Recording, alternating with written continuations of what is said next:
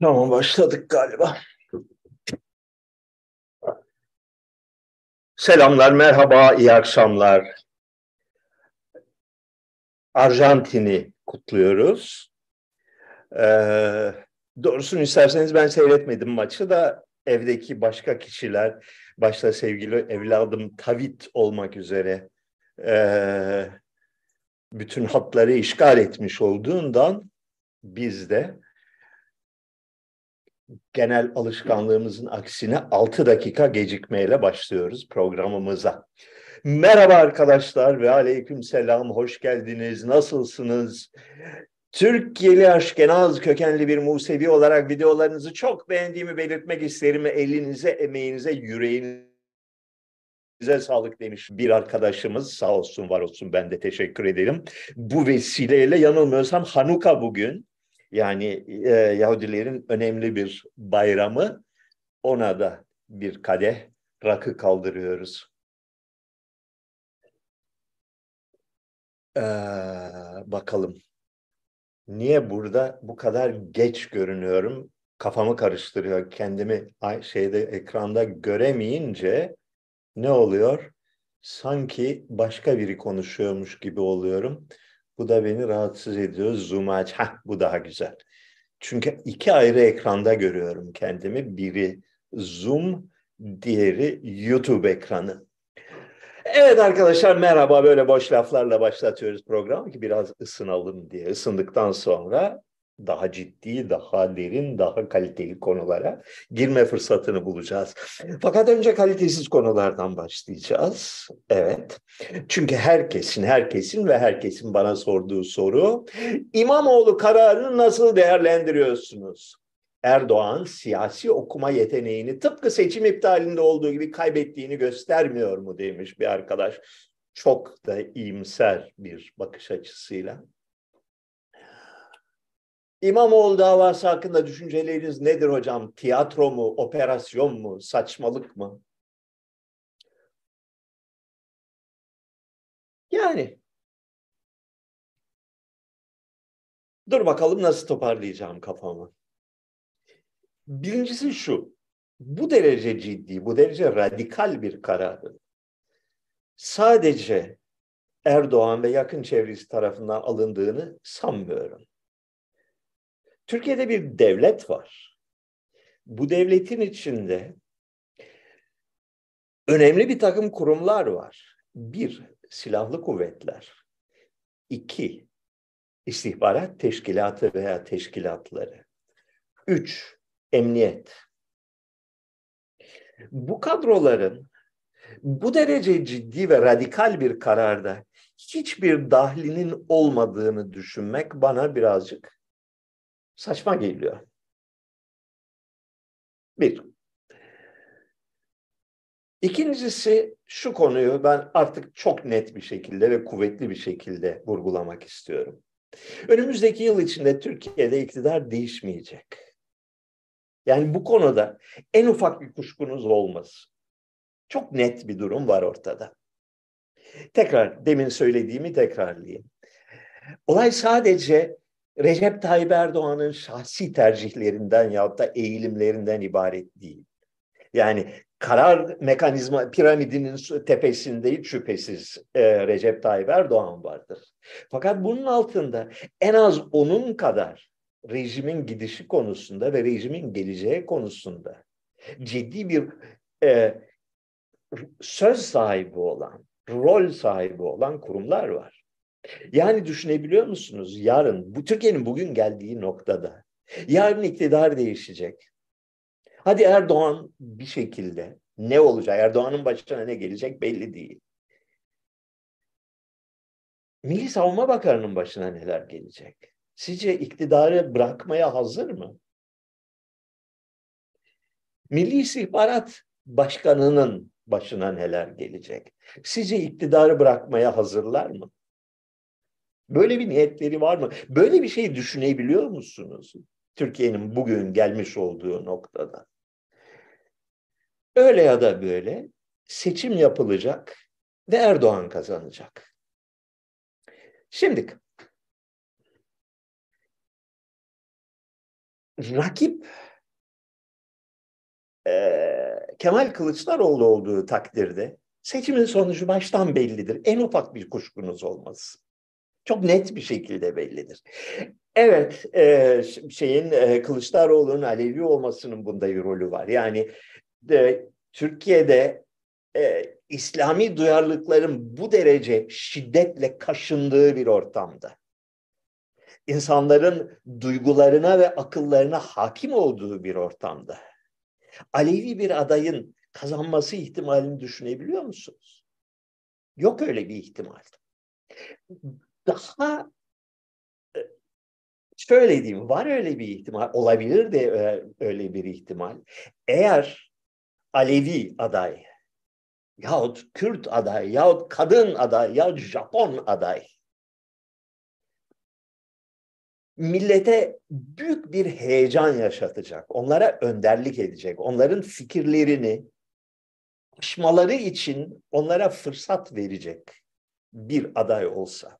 Yani gerçekten insanların, bütün geniş bir toplum kesiminin ha ya bak işte yıllardan beri beklediğimiz adam buydu helal olsun dediği biri çıksa Alevi olsun, kadın olsun, eşcinsel olsun, boynuzlu olsun fark etmeyebilir.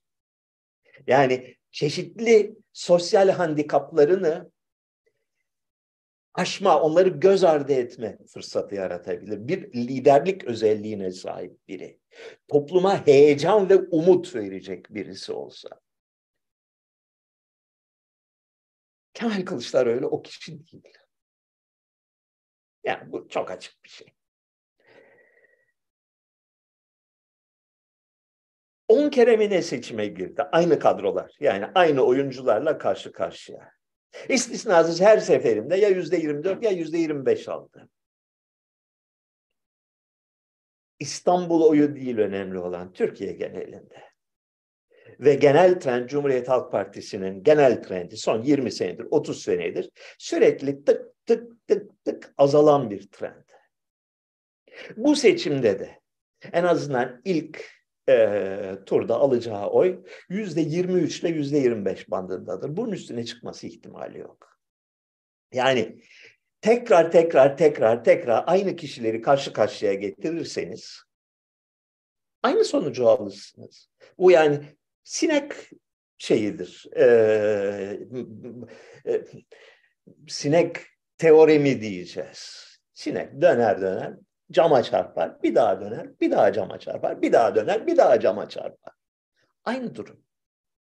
Yani seçmenlerin fikirlerini değiştirmesi için onlara verilmiş bir gerekçe yok. Ha, bundan önce öyle oy vermiştim ama bu sefer değiştireceğim. Evet, e, Recep Tayyip Erdoğan rejimi birçok açılardan kabak tadı verdi. Evet toplumun geniş bir kısmı keşke bir alternatif olsa da ona versek duygusunu taşıyor. Bunu hissediyoruz. Bunu hepimiz görüyoruz. Ekonomik durum hiç de öyle zannettiğiniz kadar kötü değil. Yani birçok insanla görüşüyorum Türkiye'de. Ee, kendi ailemin de ticari işletmeleri var fıstık gibi yürüyor bir takım şeyler. Bir takım sektörler en azından. Ee, dolayısıyla ne kadar yıpranmış olursa olsun Tayyip Erdoğan, Tayyip Erdoğan versus Kılıçdaroğlu maçında hangi tarafın kazanacağı bellidir. Şimdi Kılıçdaroğlu yerine İmamoğlu çıksaydı yine e, Erdoğan kazanacaktı. Öyle ya da böyle. Fakat kazanmak için çok daha büyük cambazlıklar yapması gerekecekti. Seçim sonuçları ile ilgili bir takım şaibeler, problemler, sıkıntılar oluşabilecekti.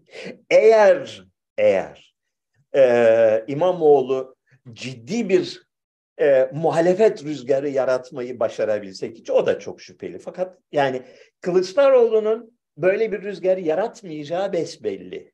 İmamoğlu belki yaratabilirdi. Bu da sıkıntı doğururdu. Yani Türkiye'de her koşulda rejimin devam etmesi konusunda kararlı olan kurum ve çevreler İmamoğlu e, Recep Tayyip Erdoğan maçının doğurabileceği olası sıkıntılardan rahatsız olabilirler. O yüzden çok basit bir operasyonda ama ya gerçekten çok şık ve tereyağından kıl çeker gibi bir operasyonda İmamoğlu'nun önü kesildi. İmamoğlu bu aşamada Cumhurbaşkanı adayı olamaz. Hiçbir parti bu riski alamaz. Çünkü Cumhurbaşkanı adayı yapılırsa mahkemeler arzu ederlerse yarın ya da arzu ederlerse seçimden bir hafta önce kararı kesinleştiriverirler. Bitti. Aday olamaz. Seçime katılamaz. Defter kapanır. Ee, ha, Kılıçdaroğlu aday olursa o zaman bu kararın kesinleştirilmesine gerek yok. İstinaf Mahkemesi bozar. Bilinçli olarak oraya ekilmiş bir takım e, hukuki şeyler var, hatalar var kararda. Aa derler, o 125'in 6. maddesi, 6. fıkrası değil, 5. fıkrası olacaktı. Bundan dolayı kararın bozulmasına. Çok basit. Yani ben tahmin etmiyorum e, şeyin İmamoğlu'nun hapse gireceğini ya da e, kararın kesinleştirilip siyasi haklarının düşürüleceğini. Çok büyük skandal olur. Ne gereği var ki? Ne lüzumu var ki? Elde edilmek istenen sonuç elde edilmiştir. Çünkü bu aşamada Cumhuriyet Halk Partisi'nin veya diğer partilerin Ekrem İmamoğlu'nu aday gösterme ihtimali sıfıra düşmüştür.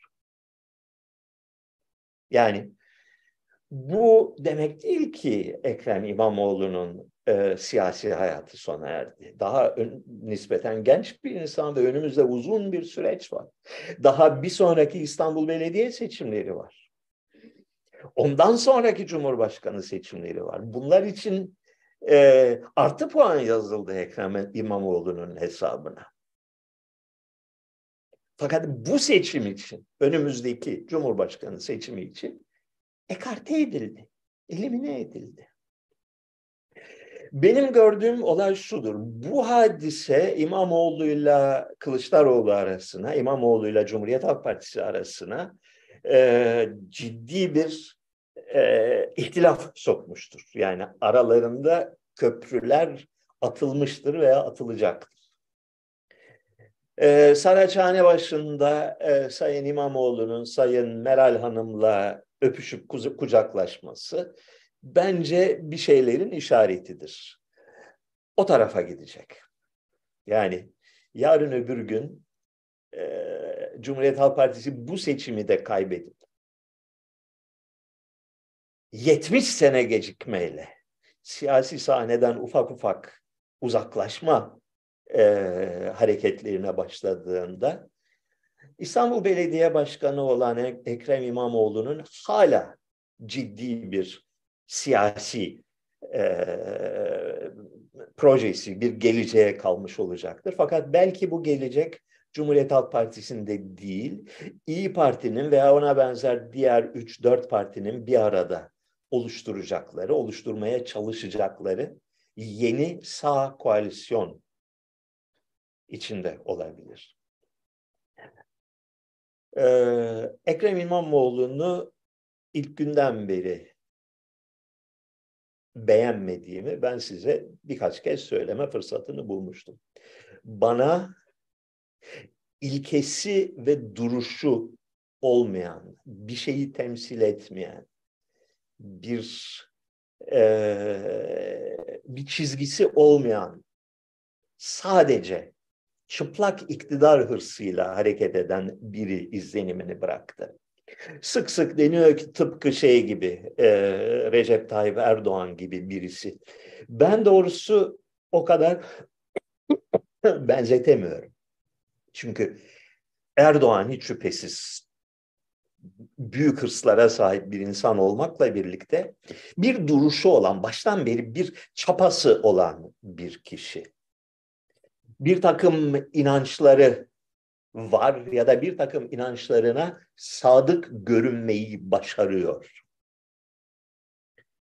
Ee, ben şahsen Ekrem İmamoğlu'nun Erdoğan'dan daha tehlikeli biri olduğu kanısındayım.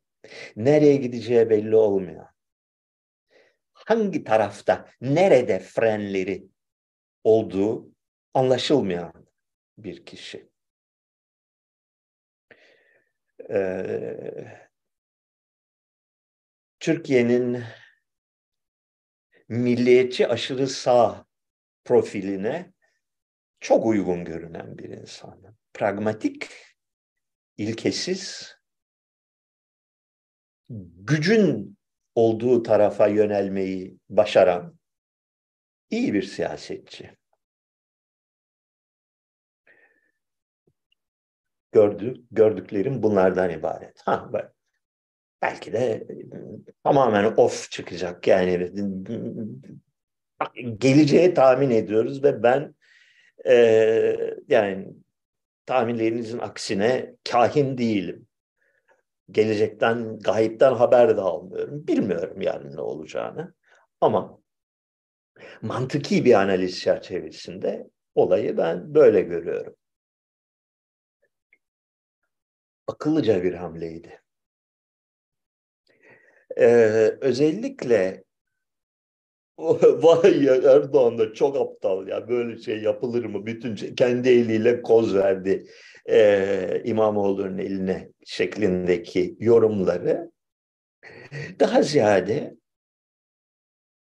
duygusallık ve bilgisizlik olarak değerlendirme eğilimindeyim.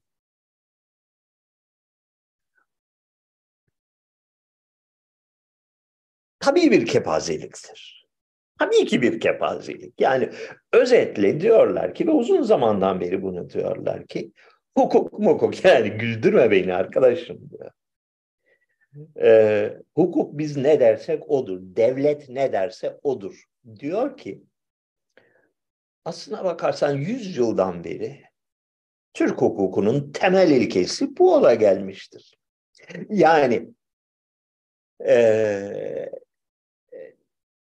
medeni hukuk davalarında, mal mülk miras davalarında veya e, basit işte cinayet hırsızlık davalarında böyle olmayabilir. Yani bir iyi kötü e, herhangi bir ülkedeki kadar iyi kötü az çok işleyen bir yargı süreci var. Fakat siyasi konularda yani devleti yönetenlerin kaderini ilgilendiren konularda Türk hukuku. Ben bildim bileli kendimi böyle olmuştur. Yukarıdan gelen talimatla devlet neyi uygun görüyorsa o kararları verirler.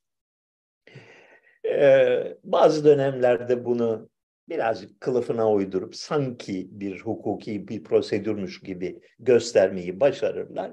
Bu devirde artık iyice saldılar. Diyorlar ki arzu edersek gözünün üstünde kaşım var diyerek seni hapse atabiliriz.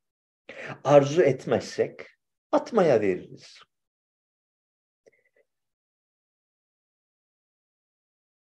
Ee, bu kararların, verilen kararların bilinçsizce veya beyinsizce verilmiş kararlar olduklarını düşünmüyorum. Fakat kararlarda uygulanan kriterler, ilkeler, mahkemede gördüğünüz ve ceza kanununda yazan ilkeler değil, başka bir takım ilkeler. Başka bir yerde veriliyor bu işin kararı. Eminim kendilerince mantıklı, akıllı ve adil bir takım kararlar vermeye çalışıyorlardır. Fakat bu kararların gerekçeleri ön planda görülen, mahkeme salonunda ifade edilen ve karar tutanağında yazılan ilkeler değil. Başka ilkeler. Mesela devletin bekası ve ülkenin geleceği için mevcut rejimin değişmemesi lazım. Bu durumda seçimde lüzumsuz tatsızlıklar çıkmaması, lüzumsuz gerilimler olmaması için Sayın İmamoğlu'nun ki beğendiğimiz bir arkadaştır devlet olarak Sayın İmamoğlu'nun bu işten uzaklaştırılması gerekiyor. Bu işi en az kırıp dökerek nasıl uzaklaştırırız? Tak bir tane ceza. Uslu durursa iptal ederiz. Uslu durmazsa çakarsın. Bu kadar. Şık. iktidarın bir olası bir seçim kaybında zora başvuracağını düşünüyor musunuz? Ve böyle bir durumda Türk halkının sokakta mücadele verme ihtimali var mı? Allah aşkına ya, Allah aşkına. Birincisi iktidarın olası bir seçim kaybı diye bir ihtimali yok. İkincisi ola ki öyle bir şey olursa bugünkü koşullarda bugünkü halkın sindirilmişlik halinde ve polisin adeta bir askeri güç gibi halka karşı güç kullanma potansiyeline sahip olduğu bir ortamda böyle bir şey söz konusu bile değil. İki gün bir takım ufak tefek gösteri yürüyüşleri olur. Polis bunların üstüne gaz sıkar, iki tanesini de vurur. Ondan sonra konu kapanır. Yani bir örgütlü ayaklanma potansiyeli, bir ciddi bir iç çatışma potansiyeli, bunun için gereken askeri güç, gerilla gücü. Bir tek Kürtlerde var, vardı, hala var mı bilmiyorum. Onlar da büyük ölçüde yenildiler.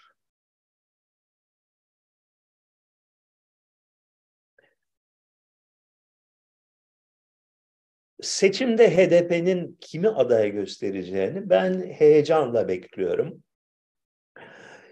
Benim adayım, kimse bana sormuyor tabii ama olsun benim adayım Meral Danış Beştaş hanımefendi. Yıllardan beri, yani yıllar dediğim 4-5 seneden beri çok takdirli izliyorum. Enfes konuşuyor, çok güzel konuşuyor. Ee, topluma umut aşılama e, gücüne ve e, kabiliyetine sahip. Radikal biri, akıllı biri, e, fazla radikal değil, belli sınırların ötesine geçmiyor fakat sınırı alabildiğine zorluyor. Çok güzel konuşuyor. Ee, topluma demin dedim ya topluma bir heyecan aşılayabilecek, topluma bir ufuk ve vizyon sunabilecek kim var diye sorduğumda mevcut siyasi kadrolar arasında ilk aklıma gelen kişi o. Keşke Cumhurbaşkanı adayı olsa ve keşke benim ve benim gibi düşünenlerin oyuyla Kemal Kılıçdaroğlu ve benzerlerinden onlarla en azından yarışacak, onlarla başa baş denebilecek bir oy alsa.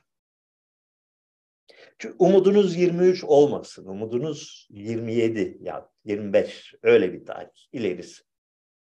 Ona hazırlanmak lazım. Çok teşekkürler. Durum böyle.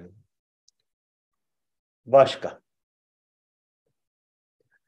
Bu güncel ve siyasi konulara ne kadar gir giriyoruz bilmiyorum ama hazır girmişken bizim Kaan bir soru sormuş.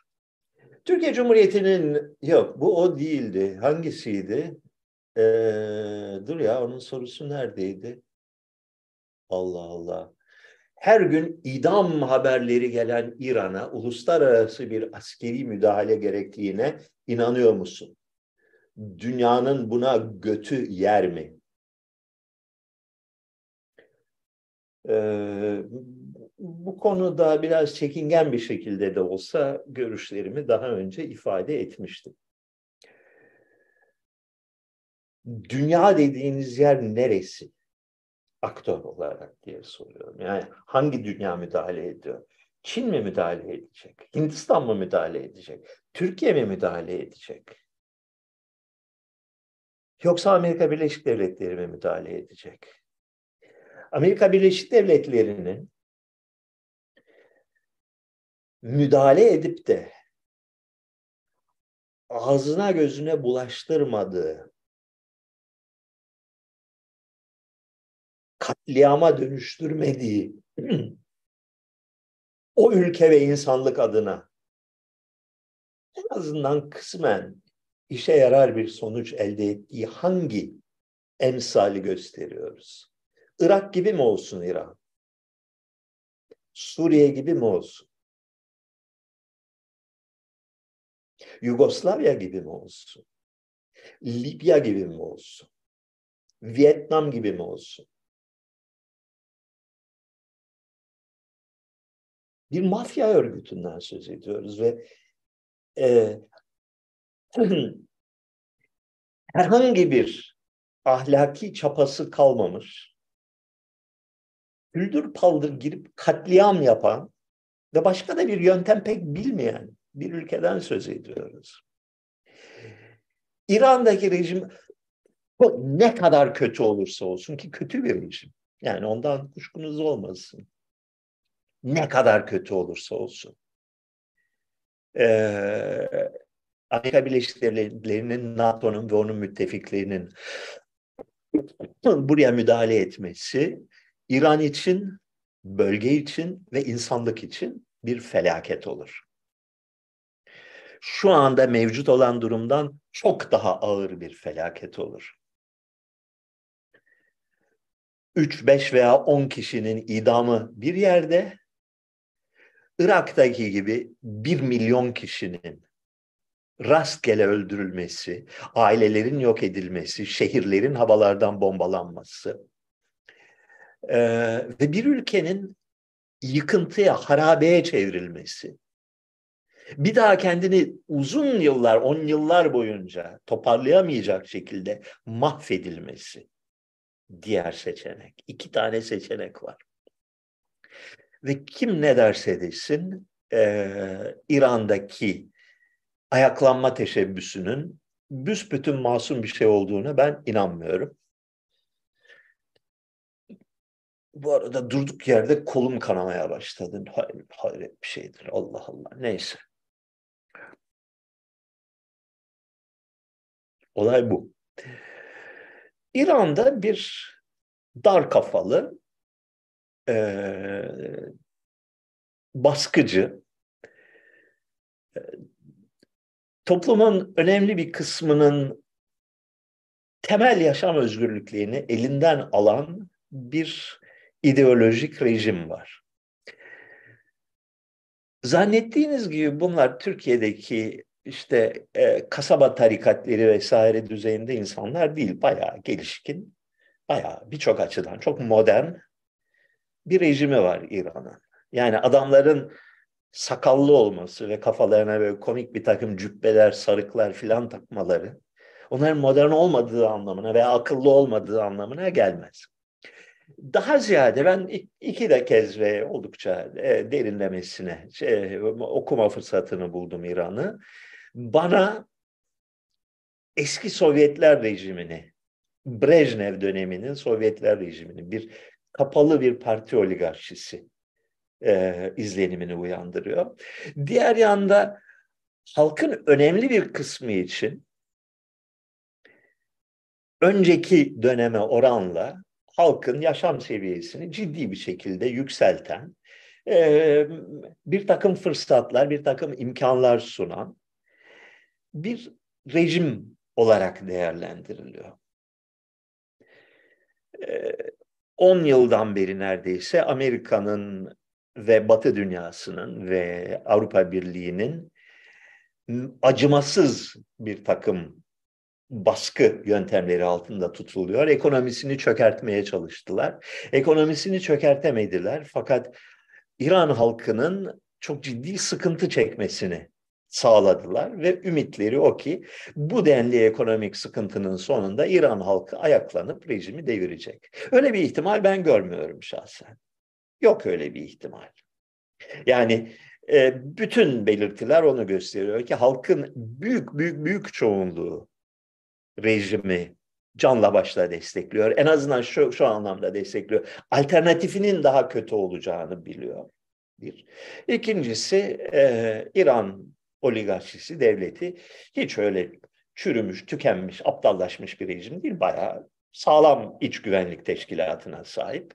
Bu koşullar altında İran'da bir, ihtilal olmayacak. İki, e, yabancı bir gücün dünya diye tanımlanıyor. Dünya filan değil. Belli bir yabancı gücün buraya müdahalesi e, korkunç sonuçlar doğuracak bir hadisedir. E, dileyelim ki öyle bir operasyona girişmezler. Sırbistan hangi koşullarda Kosova'nın bağımsızlığını kabul eder? Kolay kolay etmez. Buna karşılık Sırbistan'ın Kosova'da çok fazla şansı olduğuna inanmıyorum. Yani Kosova e, nüfusu bugün gelinen noktada yüzde 96 filan gibi bir oranda. 94 müydü, 96 mıydı, neydi? E, Arnavut ve Müslüman. E, ve Arnavut'la Müslüm şeyin e, Sırp'ın kavgasını Arnavut kazanır. Yani belli bunun şeyi sonucu.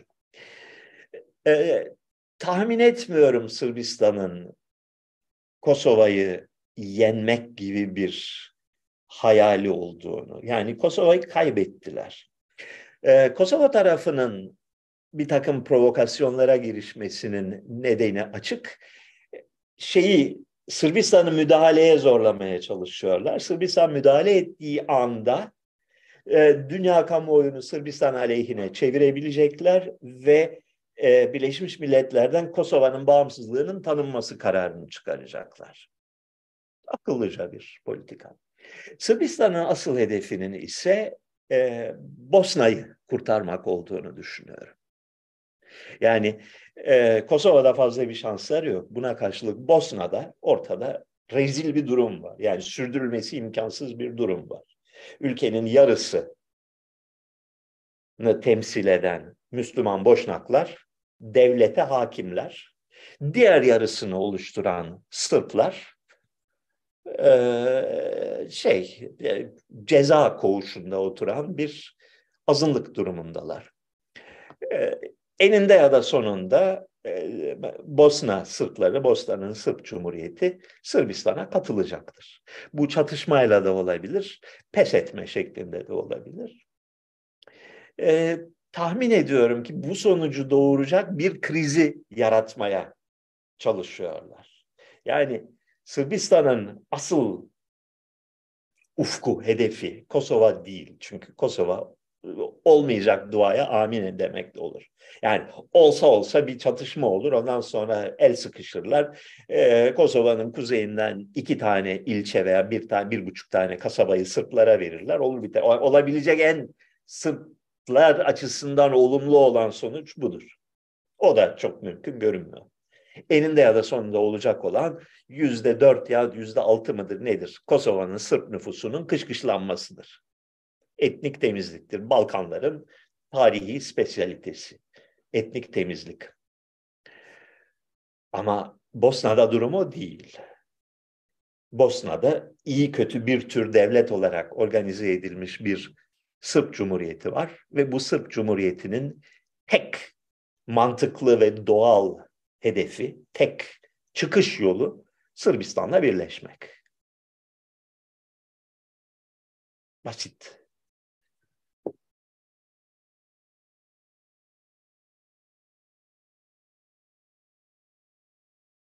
O da öyle.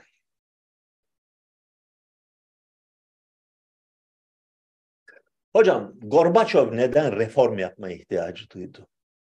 1985'te siz onun yerinde olsaydınız ne yapardınız? Marx ve Lenin haklıdır. Aynen devam denilse sonuç ne olurdu? Rusya'da, Sovyetler Birliği'nde 1930'lardan sonra Marx ve Lenin haklıdır diyebilecek bir insanı bulamazdınız. Yoktu. Dünyada komünistlerin bulunmadığı yegane ülkeydi Sovyetler Birliği. Hele Brejnev yıllarında 1970'ler, 80'ler, 90'lar feci surette Abdülhamid'in son yıllarındaki Osmanlı Devleti'ni andıran bir yapıdaydı. Tükenmişti, tıkanmıştı. ideolojik olarak bitmişti rejime ve o rejimin değerlerine inanan kimse kalmamıştı. Başta Komünist Partisi üyeleri ve yöneticileri olmak üzere. Tıkanmış, damar sertliğine uğramış, kadrolarını yenilemekten aciz bir bürokratik kalbusa dönüşmüştü. Ekonomik olarak büyük bir durgunluk içindeydi. Ekonomisi tükenmişti. Böyle dümeni kalmamış şeyi e, mürettebatı isyan edip kameralarına çekilmiş bir gemi gibi sürükleniyordu. Bir şey yapılması gerekiyordu. Ha, o bir şeyi başaramadı Gorbaçov. Ciddi bir şekilde başaramadı. Çin'de de buna benzer bir süreç yaşandı. Çin'de, Çin'de de komünist rejim bir noktada tükenmişti. Deng Xiaoping zamanında 1970'lerde çok başarılı bir transformasyon yaşadılar. Yani rejimin kabuğunu bir şekilde koruyup, güç ilişkilerini koruyup, ekonomiyi ciddi bir şekilde reforme etmeyi başardılar. Bunda da en büyük müttefikleri Amerika Birleşik Devletleri'ydi. Amerika Birleşik Devletleri canla başla yardım etti Çin'e. Yani e, şeyi kendi sanayinin çok büyük bir bölümünü Çin'e aktardı. Hem Çin'de istihdam alanları, e, yeni istihdam imkanları yarattı. Yüz milyonlarca insanı istihdam eden e, yatırımlar yaptılar. Hem de e, daha ucuz işçilikle kendi keselerini doldurma imkanını buldular. Yani Amerika Birleşik Devletleri'nin desteğiyle dönüşmeyi başardı Çin. Sovyetler Birliği'nde böyle bir ihtimal yoktu gerçi. Fakat bir şekilde e, ülkenin tamamıyla iflas etmesine yol açmayacak bir şekilde dönüştürebilmeliydi. Veya bunu yapamıyorsa Sayın Mikhail Gorbaçov e, yapabilecek olanlara iktidarı devretmeliydi. Bunu yapamadılar. Mahvettiler ülkeyi. Tamamen mahvettiler. Yani paramparça ettiler. Çok az ülkenin başına gelmiştir. Bu derece tam ve mutlak bir çöküş. 1991'i izleyen yıllarda Sovyetler Birliği'nde olduğu gibi. Hem ülke parçalandı, hem ülke içinde toplum çok ağır bir travmaya, bir mahvolma, toplumsal mahvolma noktasına geldi, yıkıldı. Bunun dip noktası 2000 yılıydı. 2000 yılında Sovyetler Birliği, Rusya özellikle dibe vurdu. Ee, nüfusu radikal olarak azalmaya başladı. Yani doğum oranları dünyada görülmemiş bir şekilde düştü ekonomik göstergeleri çöktü, sanayi yağmalandı ve e, haydutlara satıldı. Böyle bir şeydi. 2000 yılından bu yana Rusya gözle görülür bir şekilde, çok bariz bir şekilde kendini toparlamaya başladı. Ee, önce ülkeye hakim olan anarşi ortadan kaldırıldı. Yani gangster ülkesine, bir vahşi batıya dönmüştü Rusya. E, bu aşıldı. En az iyi kötü bir e, asayiş sağlandı. E, kontrolsüz oligarklar yani mafyalar kontrol altına alındı. Yani yavaş yavaş fincancı katırlarını ürkütmeden bazılarına karşı şiddet kullanarak çoğunu ikna ederek ve kontrol altına alarak ülkede devletin hakimiyeti sağlandı ve adım adım e, Rusya doğal e, potansiyelini yeniden kazanma yoluna girdi son 22 senede. E, moral açısından da toparlandı. Halkın ülkenin geleceğine olan inancı e, her zaman Ruslar kuşkucudurlar devlet hakkında da eskisiyle kıyaslanmayacak kadar toparlandı ee, yani Moskova'yı gördünüz mü son yıllarda bilmiyorum. Moskova yani Avrupa'nın en şaşalı, en, en canlı, en kültürel açıdan, ekonomik açıdan e, keyifli şehirlerinden birine dönüştü e, son yıllarda. Şimdi bununla ilgili burada bir soru vardı. TC'nin yönünün Rusya'ya dönmesinde Reis'in rasyonel düşünceleri mi etkin oldu? yoksa çaresizliği mi? Bu şartlarda ABD sürece seyirci kalır mı? Kalmaz ise reis çark eder mi? Reis'e güvenen yolda kalır mı? Çok yanlış bir bakış açısı bu. Ciddi bir şekilde yanlış bir. Yani e, çarpık bir aynada görüyorlar, şey, görüyor arkadaş. Bariz bir gerçek var. Rusya Birinci Dünya Savaşı'ndan bu yana bataklarda geziyordu. Yüz yıl boyunca batakta gezdi. Önce bir iç savaş yaşadı. Korkunç bir iç savaş, iç savaş. Açlık, kıtlık, mahvoldu. Sonra kırbaçla terbiye edildi. İkinci Dünya Savaşı'nda zor bela canını kurtardı ve 20 milyondan fazla ölü verdi. 1950'lerde 60'a doğru birazcık kalkınır toparlanır gibi oldu. Sonra gene bir tıkanma, ekonomik tükeniş noktasına geldi. İdeolojik açıdan dünyayla tamamen ilişkisi koptu bir izole bir devlet haline geldi. 1990'larda tarihin büyük krizlerinden birini yaşadı. Bu dönemlerde Rusya Türkiye açısından cazip bir yer değildi, bir bela kaynağıydı. Yani keşke bu mahallede olmasak, bu heriflerin komşusu olmasak dedirtecek bir haldeydi.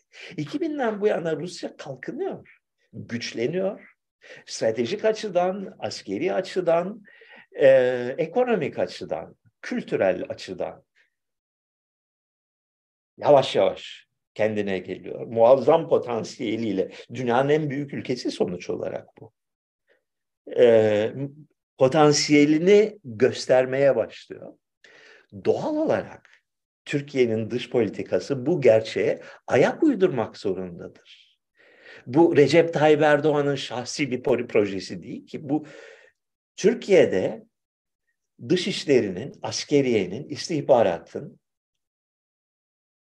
dünya gidişatını gerçekçi bir şekilde değerlendirmesinin sonucu olan bir dönüşten söz ediyoruz. ABD sürece seyirci kalır mı? Kalmaz tabii. De kalmayınca ne olacak ki?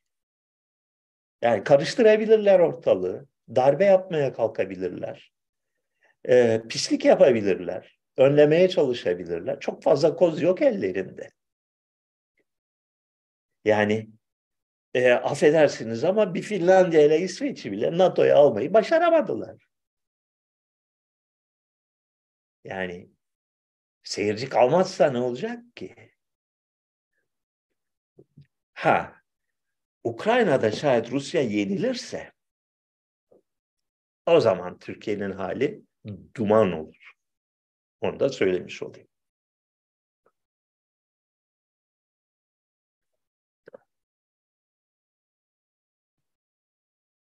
Bu soruyu bir arkadaş defalarca sordu. Birkaç haftadır soruyor. Hocam Japonya'nın dünya dengelerinde yeri ve önemi nedir? Sorusu. Bilmiyorum çok fazla. Bildiğim şu. Yani şöyle diyelim. Ee, konum olarak, yer olarak Japonya o kadar önemli bir ülke olmaması gereken bir ülke. Yani çok izole bir yerde. Ee, dünyadan kopuk, doğal kaynakları yok. Yani Çin gibi bir devin yanında Endonezya gibi bir kıtanın yanında Japonya'nın o kadar büyük bir rol oynamaması lazım. Japonya'nın şansı şuradan ileri geldi. Kendi sosyal yapısının bir takım e, koşulları gereği Asya'da diğer tüm ilke, ilkelerden önce kalkınma, modernleşme ve e, Avrupaileşme hamlesine girişti e, ada ülkesi olmanın bunda rolü vardı, çeşitli rolü vardı. Homojen bir nüfusa sahip olmanın yani iç çatışmalarla bölünmemiş olmasının bunda bir rolü vardı. Ee, bağımsız ve güçlü bir aristokrasiye sahip olmasının bunda rolü vardı. E, örgütlenme geleneğine sahip olmasının bunda rolü var. Neyse bir dizi faktörle 20. yüzyıl başlarında Japonya şaşırtıcı bir gelişme gösterdi ve birdenbire Asya'nın en gelişkin, en modern ülkesi olma başarısını gösterdi. Bunun doğal ve kaçınılmaz bir sonucu olarak doğal kaynaklar ve yayılma alanı arayışına girişti. Petrol ihtiyacı vardı. Petrol petrolü olmadığı için böyle boğazında devamlı şeyle idam ipiyle dolaşan bir adam görüntüsündeydi e, Japonya. E, kalkınma hızıyla orantılı bir güce sahip olabilmek için 1930'larda bir militarizm çabasına girişti. Doğu Asya'ya hakim olmaya çalıştı. Başaramadı. Amerikalılar geldiler, mahvettiler, attılar. Amerikalıların desteğiyle ekonomik gücünü ciddi ölçüde sürdürmeyi başardı. 1970'lere, 1980'lere dek dünya ekonomisinde hiç doğal kaynağı olmayan ve askeri gücü olmayan bir devletten umulmayacak kadar büyük bir başarı kazandı. Sonra tıkandı. Çünkü Doğu Asya'daki diğer ülkelerde Japonya'dan kimi 20 yıl, kimi 100 yıl gecikmeyle de olsa sırasıyla Kore, e, Malezya ve Singapur, e, sonra Çin, sonra Vietnam kalkınmaya başladılar. Şimdi bu saydığımız ülkelerin hepsi de Japonya'dan daha büyük avantajlara sahip olan ülkeler. Kiminin nüfusu sonsuz, e, kiminin başka şeyleri var. Dolayısıyla bu aşamada Japonya'nın içe kapanmaktan başka, kendi yağıyla kavrulmaktan başka çok fazla elinde bir koz kaldığını düşünemiyorum.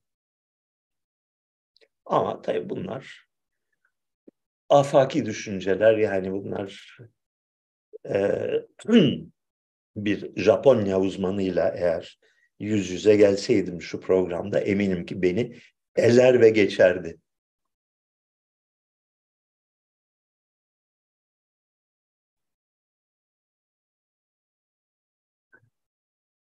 Bu soruyu da en azından altı kere sordu. Altı kere sordu bu arkadaş.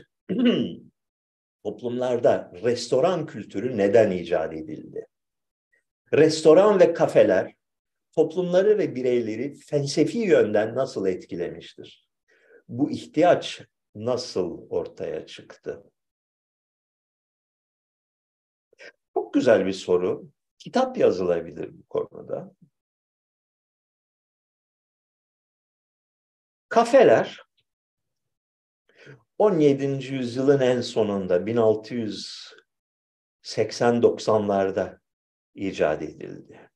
Ve çok çok büyük bir olaydı. Yani yepyeni bir gelişmeydi. Önce Marsilya'da açıldı yanılmıyorsam. Peşinden Viyana'da açıldı. Hemen peşinden Paris'te açıldı. Ve anında şehirli yaşamının vazgeçilmez bir ögesi haline dönüştüler. Tabi biliyorsunuz kahvehanenin icadı Türkiye'dedir. Yani Türkiye'de 17. yüzyılın ilk çeyreğinde ortaya çıkmıştı kahvehaneler. Avrupa'ya götürenler ise bir takım girişimci Ermeni arkadaşlardır. Yani şeyi de e, söyle adını Marsilya'dakini de Viyana'dakini de Ermeniler açmıştır. Başka birçok yerde de Avrupa'nın taşra yerlerinde özellikle küçük orta, ortanca şehirlerinde nereye bakarsan ilk kahvehaneyi kim açtı? Bir Ermeni açtı. Neden? Çünkü kahve Türkiye'den geliyor. Kim getirecek? Habop getirecek. Ee, çok ciddi bir dönüşümdü. Birdenbire entelektüel hayatın odak noktası haline geldiler kafeler. Daha önce iki tane yer vardı entelektüel hayat. Yani e, düşünen, aydın, fikir sahibi, öncü insanların bir araya gelip konuşabilecekleri yer neydi? Bir, kiliseydi. İki, üniversiteydi. Ve üniversite kilisenin bir kurumuydu. Hadi üç diyelim, saray çevresiydi. Sarayda e, son derece yoğun bir entrika ve güç mücadelesi ortamında insanlar e, fikirlerini, e, düşüncelerini, buluşlarını, bulgularını paylaşma imkanına belki bir ölçüde sahiptiler. Kafelerin ortaya çıkmasıyla birlikte yepyeni bir alan açıldı. Ve şeye bakıyorsun 1700'lerde özellikle işte e, Voltaire'ler, Rousseau'lar, aydınlanmanın öncü isimleri kafelerde oturmuşlar. Kafelerde tartışmışlar. Birbirleriyle kafede e, fikir alışverişinde, e, kavgada, e, didişmede, dedikoduda bulunmuşlar. Restoran biraz daha sonradan kanlar içinde kaldım inanılmaz bir şey bir peçete olsa da şurada bunu bir silsem keşke. Damlıyor da yani böyle şey gibi, vampir gibi bir şey oldum. Geliyor galiba.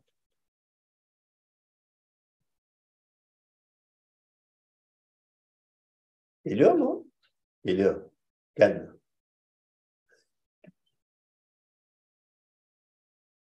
Yok yok bana peçete ver pamuk.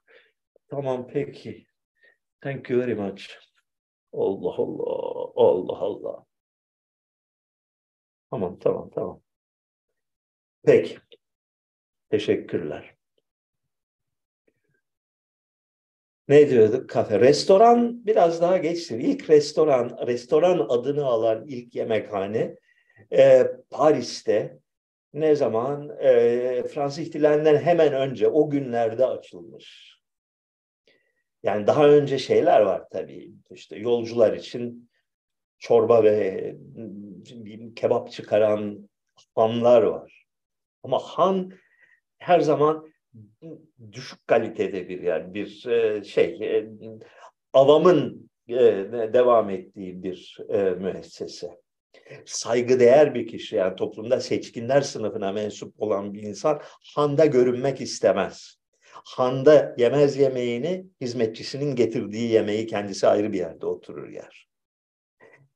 İlk kez şık bir restoran yani e, kibar insanların da gidip oturabileceği bir restoran Paris'te açıldı. 1780'lerin sonuydu yanılmıyorsam.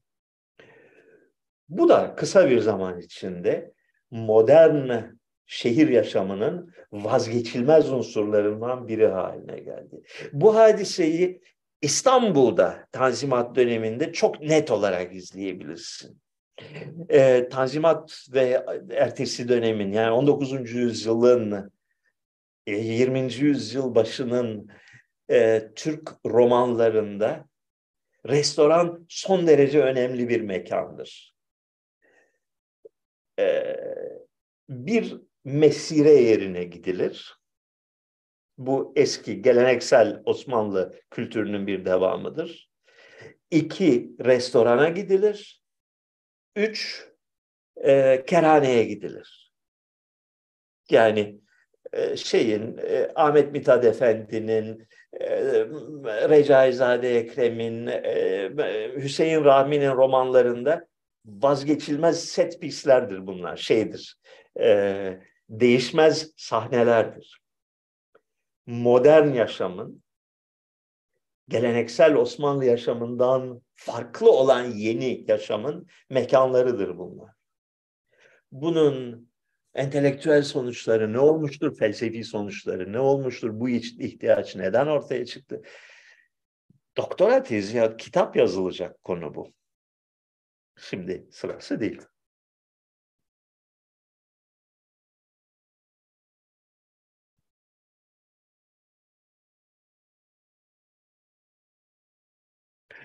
Bir e, değer verdiğim birisi Doğu Ergil. Benim büyüğümdür, akıllı bir adamdır. E, de, güzel kitaplar yazmıştır. E, o paylaşmış da son günlerde nedense ona takılma ihtiyacını hissediyorum. E, yani o kadar güzel gollük paslar veriyor ki ben de durmadan böyle bir takım laflar çakıyorum. İnşallah beni bloklamaz e, Twitter'da diye ümit ediyorum çünkü saygı çerçevesinde eleştirdiğimi düşünüyorum. e, şöyle bir şey paylaşmış. Neredeyse herkes yolsuzluğun varlığında hemfikir ama kimse umursamıyor. Kimse niye fakiriz demesin. Bu belli bir zihniyetin ilerici cumhuriyet aydını zihniyetinin neredeyse bir özeti sayılabilecek bir paylaşım. Yolsuzluk var, çalıyorlar. Çaldıkları için hepimiz fakirleşiyoruz.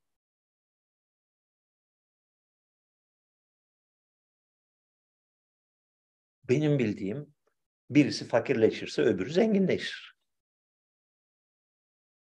Yani yolsuzluk umumi servetten bir çalıntı değildir. Birilerinden birilerinin çalıp öbürlerine aktarması bir hadisesidir. Bir servet aktarımı meselesidir. Neden öfkelenelim peki?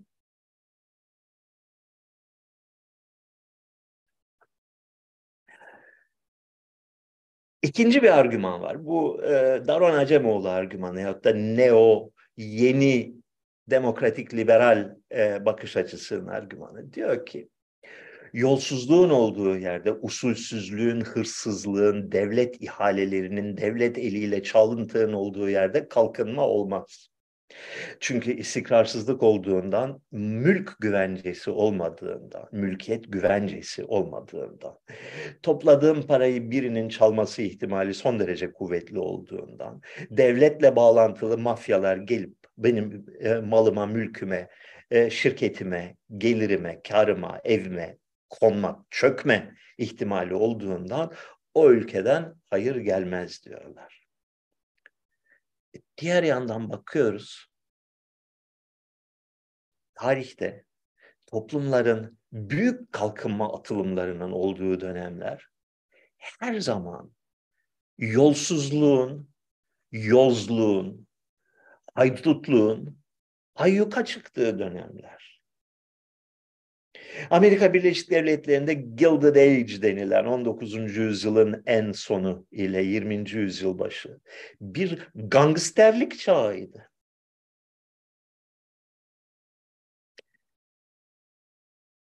Türkiye'de bir asr-ı saadet olarak sunulan Cumhuriyet Halk Partisi tek parti rejimi dönemi, özellikle onun ilk yarısı yani 1923-1938 dönemi yolsuzluğun herhalde bu ülke topraklarında ulaştığı zirve noktalarından biriydi.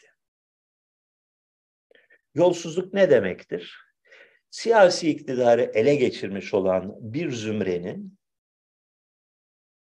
servet transferi gerçekleştirmesi demektir. Bir taraftan alıyorsun, öbür tarafa veriyorsun. Bunun kötü bir şey, ahlaken bunun kötü bir şey olduğunu savunabilirsiniz. Bence de ben yani e, ahlaksız ve hukuk tanımayan insanlardan hoşlanmıyorum. Böyle insanlarla muhatap olmaktan da hoşlanmıyorum. Ama bu kısmi bir bakış açısıdır. Bu kadar diyelim, yetinelim ondan sonra Sevan Nişanyan haydutluğu savunuyor derler.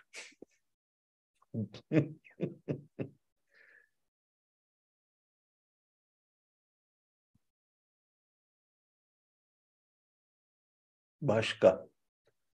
Bu arada kaç dakika oldu ki? Dakika.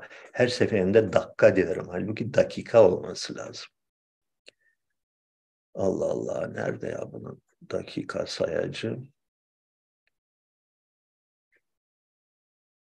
Hayret bir şey. Neredeydi?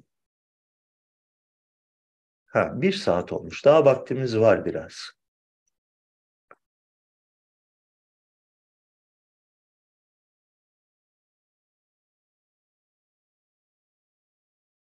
Fethullah Gülen'in nihai hedefi neydi? Devleti ele geçirdikten sonra Humeyni gibi şeriatı getirmeye mi çalışacaktı? Zannetmiyorum. Şeriatı getirmek nedir ondan da çok da emin değilim doğrusunu isterseniz. şeriat daha ziyade bir slogan gibi geliyor bana.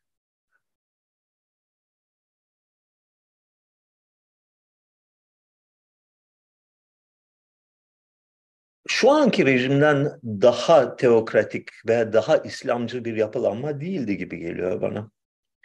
Bir sosyal dayanışma teşkilatıydı. Ve ne yazık ki arkasında Amerika Birleşik Devletleri'nin e, gizli ve açık operasyonları vardı. E, gizli bir örgüt olarak ülkenin tüm kamu yapılarını ele geçirmeye teşebbüs etmeleri bence savunulabilecek bir durum değildi. Ee, çok tehlikeli ve çok yanlış bir operasyondu. Ama geldiklerinde neyi getireceklerdi bilmiyorum.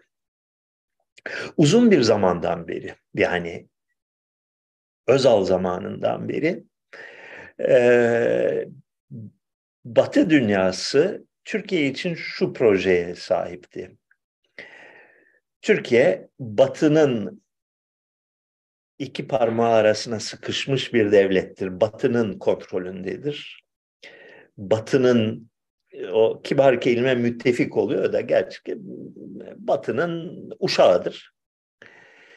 E, fakat Müslüman bir ülkedir. Dolayısıyla Müslüman dünyasını Batı kontrolüne almak için uygun bir e, aracıdır. Yani e, Batı dünyası bir yandan Arap dünyasını, diğer yandan Orta Asya ve Türkiye'ler dünyasını Türkiye vasıtasıyla kendi e, kucağına, kendi yanına e, alabilir ve yönetebilir.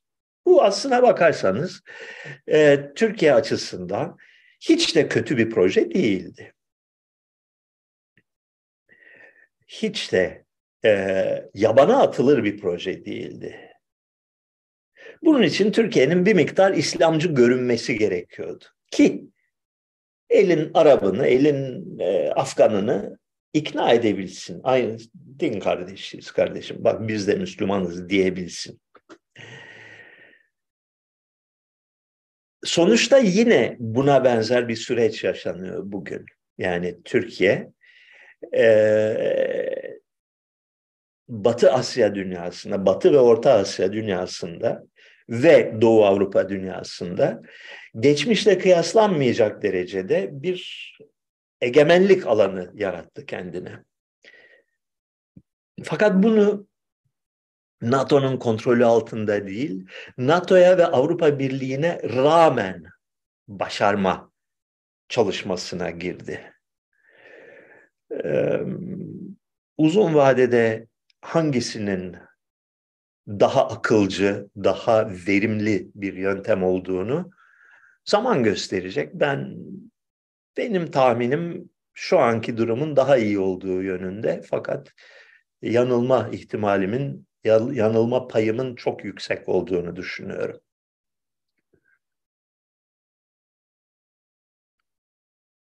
Fransa'nın Ermeni aşkı ve Türk nefreti nereden geliyor? Fransa'da e, Ermeni aşkı var fakat Türk nefreti yok bildiğim kadarıyla. Yok fazla değil. Basit bir cevabı var bunun. Bir milyona yakın Ermeni var e, Fransa'da. Ve bu insanlar, bu insanların tamamına yakını Türkiye muhaciridir, Türkiye diasporasıdır. Ee, Türkiye'den feci koşullarda hayatları, malları, mülkleri, aileleri, evleri ellerinden alınarak, kaçarak gitmişlerdir. Ve doğal olarak ve haklı olarak Türkiye'ye karşı e, derin bir e, nefret ve öfkeyle doludurlar.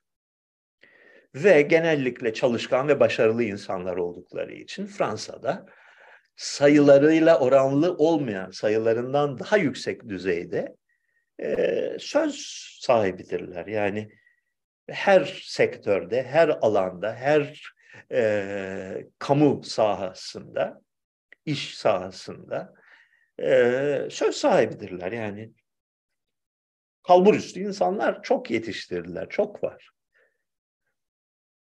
E, onların etkisi e, küçümsenemez. Artı tam iç yüzünü bilmiyorum ama Fransa'nın e, Suriye ve Lübnan'daki e, bir takım e, geleneksel çıkarları ve bağlantıları var. Bu yüzden de Türkiye'nin bu yerlerde e, etkinliğini arttırmasından Fransa belki de rahatsız olmaktadır. Bu da ikinci bir faktör olarak deftere yazılmalıdır. Ee,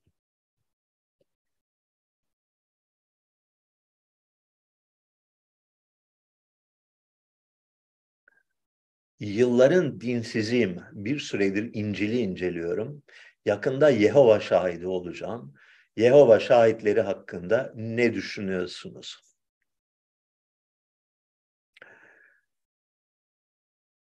Kapalı cemaatlerin ve e, kuvvetli duygudaşlık bir misyon duygusu yaratan cemaatlerin insanlara ya da belli bir kişilik yapısına sahip olan insanlara iyi geldiğini biliyorum. Bana iyi gelmez. Ben sevmem öyle şeyleri. Başaramam yani benim şeyime aykırı, e, yapıma aykırı. Ama şu da bir gerçek ki dünyada kendini yalnız hisseden, amaçsız hisseden, gidecek bir yönü olmadığını düşünen insanlar için bu tür cemaatler bazen can simididir. Bunu da belki anlayışla karşılamak lazım. Bakalım başka.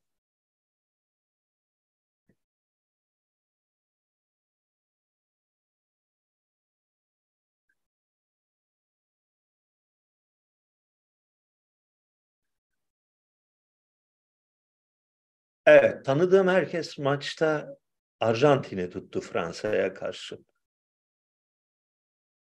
İnsanlar Fransa'ya gıcık kapıyor bilemediğimiz bir nedenle. Eğer Fransa'ya gidin bir hafta geçirin, üç gün geçirin anlarsınız insanların Fransa'ya neden gıcık kaptığını. Ee, çok güzel bir ülke çok güzel şeyler yapmışlar. Yani Fransa'nın taşrası olsun, e, şeyi olsun, e, metropolü olsun. Yani insanoğlunun güzellik yaratma kapasitesinin bir e, sergi alanı gibi çok güzel şeyler yapmışlar. İnanılmaz güzellikte binalar, köyler, köprüler, şatolar, kiliseler, katedraller, sanat eserleri, bahçeler yaratmışlar. E, helal olsun dedirten boyutlarda güzel şeyler yapmışlar. Fakat arada bir şeyi unutmuşlar. İnsanları güzel değil. O konuda biraz e, zayıf kalmışlar. Kibir, kendini beğenmişlik e, ve kendi ırkçılık diyeceğim. Bu ırkçılık deyince böyle zenci düşmanlığı falan anlamayın. Biz üstünüz bunlar köpek duygusu. Ve bunun özellikle kibar bir şekilde ifade edilişi insanı çok rahatsız eden bir özellik ve bu Fransa'da e, çılgınlık derecesine varmış bir hadise. Hocam Ermeniler tarihte Müslüman olsalardı daha mı rahat ederlerdi? Çoğunluğu Müslüman olan bir coğrafyada Ermenilerin Hristiyan olmaları bir dezavantaj mıdır? İyi de Ermeniler tarihte Müslüman olmadılar diyen kim? Bu fikir nereden geliyor? Yüzde doksanı, doksandan fazlası Müslüman oldu. Türk dediğin nedir ki? Kürt dediğin nedir ki? şey tezahürat geliyor yan taraftan.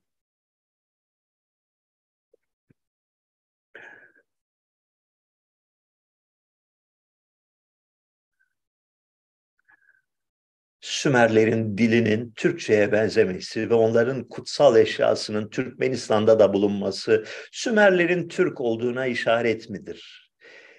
Eğer dediğiniz doğruysa yani dil Türkçe'ye benziyorsa ve eğer kutsal eşyası Türkmenistan'da bulunmuşsa bu mantıken Türklerin Sümer olduğunu gösterir. Sümerlerin Türk olduğunu değil, tersini gösterir. Yani basit. Biri 3000 sene önce, öbürü 4000 sene sonra. Eh, hangisi önce gelir? E, fakat varsayımların ikisi de muhtemelen yanlış. Türkçe ile Sümerce arasında bağlantı yok. Yani bu yönde iki tane kelimeyi beş tane kelimenin benzer olduğunu kanıtlama, göstermek hiçbir şey göstermez. Çünkü tersini de gösterebilmen lazım. Yani beş tane kelime mi buluyorsun Sümerce ile Türkçe arasında? Peki Sümerce ile Yunanca arasında da beş tane bulabilecek misin? Sümerce Filipin dili ile Filipin dili arasında beş tane benzerlik bulabilecek misin? Sümerce ile Hotanto dili arasında aynı benzerlikleri bulabilecek misin? Yeterince çaba gösterirsen mutlaka bulursun. Boş işle hayatını geçirmekse kararı şeyin, üç tane kelimenin benzerliğini bulursun. Hiçbir şey ifade etmez bu. Sümerce ile Türkçe arasında dil benzerliği yok. Yok. Yani e, kanıt diye ortaya konan şeylerin hepsi palavra. Yani şey gibi Türkçe'de telefona telefon deniyor, İngilizce'de telefona telefon deniyor. Türkçe'ye de televizyon deniyor, İngilizce'de televizyon deniyor. Demek ki İngilizler Türktür. Bu kadar. hani mantık o mantık. Ee,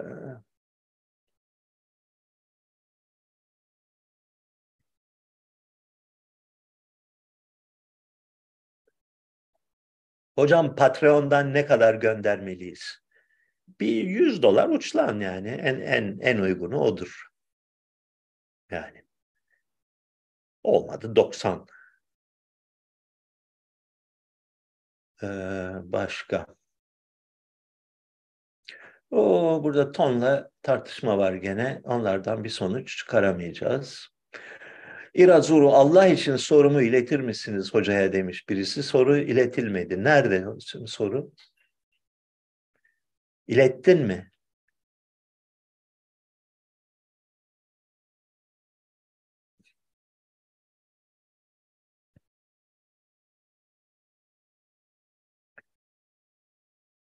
Hmm, nedir, nedir, nedir?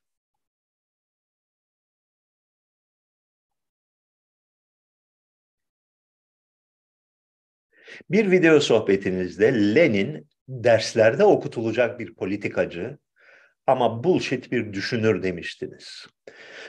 Lenin'in yanlışları sizce nedir? teorisyen olarak bir e, kahvehane polemikçisi. Yani okuyalı 40 sene olmuş, 45 sene olmuştu o yüzden bilmiyorum. Ama emperyalizm teorisi olsun, işte e, materyalizm ve ampiryokritisizm falan hikayeleri olsun bunlar tıraş.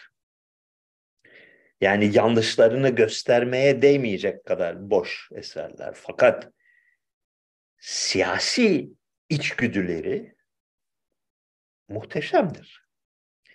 Yani büyük bir devrimci önderdir Lenin. Büyük bir devrimci teorisyen değildir. Marksistliği bile çok su kaldırır. Marksistliği bir araç olarak kullanmış. Faydalı bir slogan kaynağı olarak kullanmış. Fakat darmadağın olmuş bir komünist parti teşkilatı. Sağlam denilebilecek 50 kişi ya 100 kişi ya var ya yok içinde. Onlar da durmadan birbirleriyle kavga ediyorlar. Koskoca bir imparatorluk, dünyanın en büyük devleti ve sen bu devleti 6 ay gibi bir sürede sıfırdan başlayıp sıfırdan başlayıp sıfır bütçeyle sıfır teşkilatla ele geçiriyorsun. Dünya imparatoru oluyorsun. Şapka çıkarılır buna. E bu bu yönü yani iktidarı nasıl kurdu? Bir iktidarı nasıl yıktı ve o iktidarın yerine kendi iktidarını nasıl kurdu sorusu her siyaset bilimi dersinde mutlaka öğretilmesi gereken çok ciddi bir konu. Yani sen ben bunu yapabilir miydik? Yarın git sana Hindistan'da iktidarı ele geçir deseler ne yaparsın? Nereden başlarsın? İşte o soruları Lenin'e sormak lazım. Ama materyalizmin teorik ilkeleri doğru mudur? Kimin umurunda? Adamın da umurunda değil. Yani Lenin'in böyle şeyleri ciddiye aldığını sanmıyorum. Parti içindeki hizip mücadelelerinde silah olarak kullanmış bunları.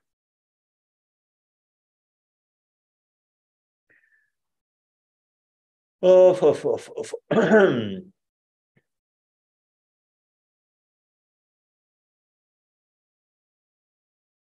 Hocam size Kafkasya'da kurulan Alban Krallığını sormuştum. İnternetteki bilgiler kısıtlı. Bu konuda malumatınız var mı? Her konuda malumatım var yani affedersiniz. Tabii ki bu konuda da var. Ee, Albanlar konusunda bir bok bilmiyoruz. Ee, Alban Krallığı hakkında elimizde bir tane e, şey var, kaynak var. 11. yüzyılda bir Ermeni e, tarihçisinin Alban Krallığı tarihi üzerine yazılmış bir vekainamesi, bir tarihi var. Ee, Movses Kalan, Kavan Katıvanetsi midir adı öyle bir şeydi.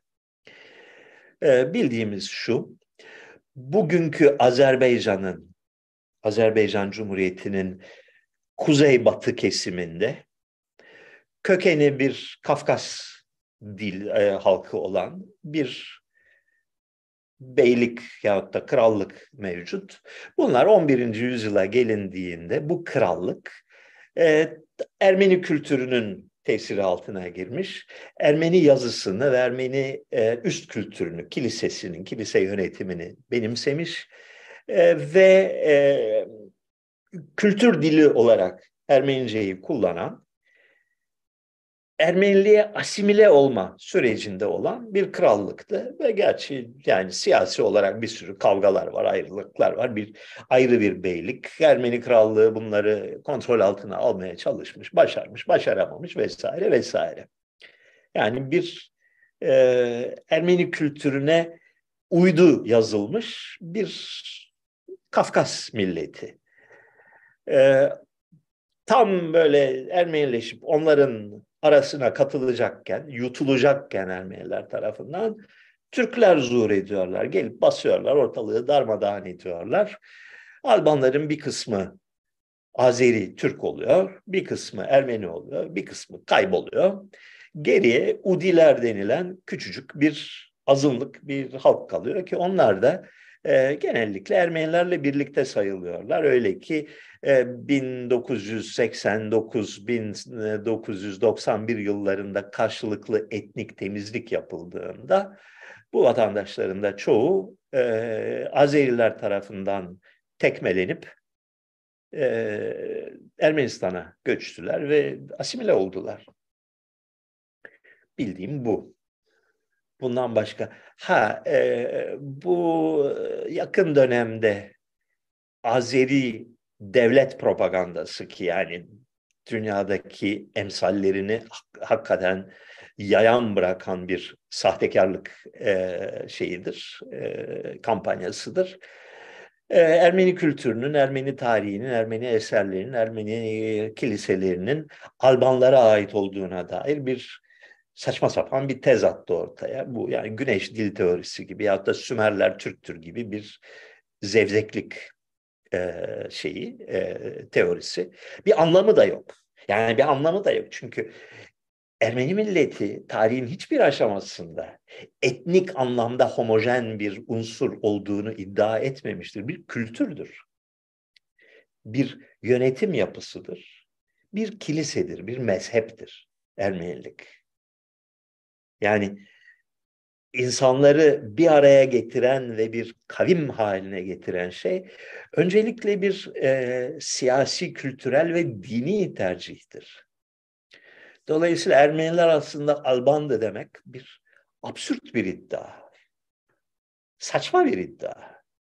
Ama ne yazık ki dünya absürt şeylerle dolu bir acayip gezegen.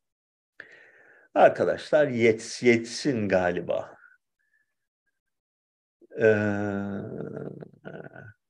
İslam peygamberiyle ilgili bir soru var. Acaba cevap versem mi diye düşünüyorum. Çünkü İslam peygamberine ilişkin bir laf söylediğim anda başıma gelmedik bela kalmıyor. Her birinden beş sene, on sene hayatım kayıyor. O yüzden belki de hiç değinmesem daha iyi.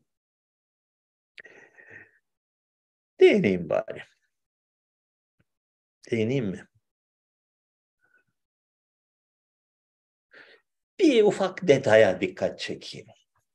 Şimdi Hazreti Muhammed'in e, İslam şeriatına uygun, özel hayatında İslam şeriatına uygun davranmadığı bilinen bir şey. İslam şeriatında peygamber bile olsan e, 11 tane simültane eş almak tavsiye edilmiyor. Dört gibi bir limit var. Ha, peygamber için istisna yapıldık diye Kur'an'da ayeti bile var ama yani istisna sonuç olarak bu. Kurala aykırı. İkincisi 9 yaşındayken, 6 yaşındayken nikah kıydığı 9 yaşındayken e, Ayşe ile gerdeğe girdiği İslam tarihinde bilinen bir gerçek. Yani bunu tevil etmenin anlamı yok. Böyle bir yani bu çok bir 40 tane hadis var bu konuda. Bütün şeylerde muteber İslam kaynaklarında bu böyle yazıyor. Bu da aslına bakarsanız İslam'ın genel hukukuna aykırı bir durum. Çünkü diğer tüm kültürlerde olduğu gibi Roma İmparatorluğu'nda, Budistlerde, Yahudilerde, Ruslarda ve diğerlerinde olduğu gibi İslam geleneğinde de e, evlenme yaşı bülü yaşıdır. Yani 12, 13, hadi 14. O, o tarihlerde kızların evlenmesine izin vardır. 9 yaşında gerdeğe girmek çok büyük cambazlıklarla ve şeylerle, safsatalarla savunulabilecek bir durum. Yani İslami ahlak anlayışına da e, yani biraz biraz problemli bir durum. Bu yüzden tevil yoluna gitmişler. Bu yüzden işte efendim e, eskiden Araplar sayı saymayı bilmediğinden 20 20 yaşında saymaya başlarlardı filan gibi absürt görüşler ileri sürülüyor. Öte yandan savunalım şeyi İslam peygamberini. Benim savunmama ihtiyacı yoktur eminim fakat şöyle bir durum var. Ee, Medine'ye gidiyor. Medine'de e, bir siyasi güç, bir egemenlik, bir krallık e, pozisyonuna erişiyor. Yani büyük bir askeri güce hükmeden bir devlet haline geliyor. Bu devlet içinde kendisinin yanında başlıca birbiriyle e, çatışan, birbiriyle araları iyi olmayan iki sağ kolu var. Biri Ebu Bekir, biri Ömer olmak üzere. İkisinin arasındaki fikir ayrılıkları erken İslam literatüründe sıklıkla vurgulanmıştır. Ee, Hz. Muhammed'in erkek çocuğu yok o tarihte. Günün birinde erkek çocuğu olursa doğal varsayım kendisinden sonra onun cemaatin başına, devletin başına geçeceği. Ne yapıyor? 25 yıllık sevgili eşi e, Hatice vefat ettikten sonra önce bir e, geçici yani al bu da bulunsun deyip Sevde'yi veriyorlar. Fakat bunun hemen peşinden Ebu Bekir'in kızı ile evleniyor. Ayşe ile. Bundan bir iki sene, üç dört sene sonra da, üç müydü, dört müydü hatırlamıyorum. Ömer'in kızı Hafsa ile evleniyor. Şimdi düşünün. Bu ikisinden birinden erkek çocuğu olsa yüzlerce yıl sonrasına kadar uzanacak sonuçları olan bir olgu. Hanedan oluşturur.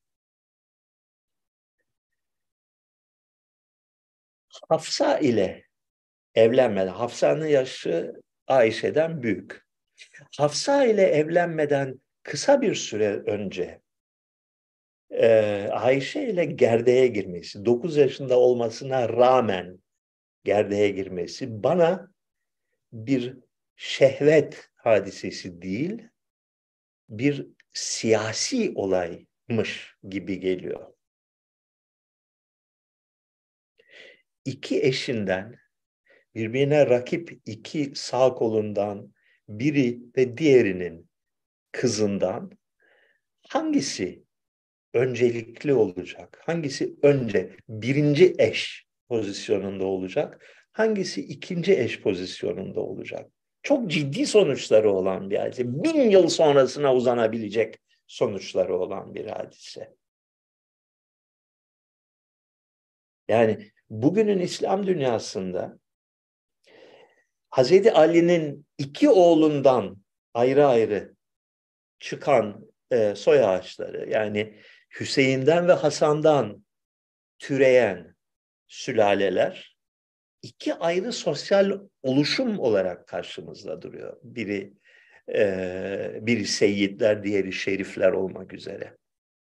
Yani İstanbul'da, İzmir'de bu konular pek bilinmez ama ne bileyim Mardin'e gitseniz, Suriye'ye gitseniz, seyit mi, şerif mi bir kişi büyük önem taşıyan yani sosyal sonuçları olan bir olgu. E düşünün ki bir de Hazreti Muhammed'in oğulları olsaydı bunun sonuçları neler olurdu? Neyse. Üstümüze vazife olmayan konulara da böylece değindikten sonra sizlere alasmadık ve iyi geceler diyerek bu programı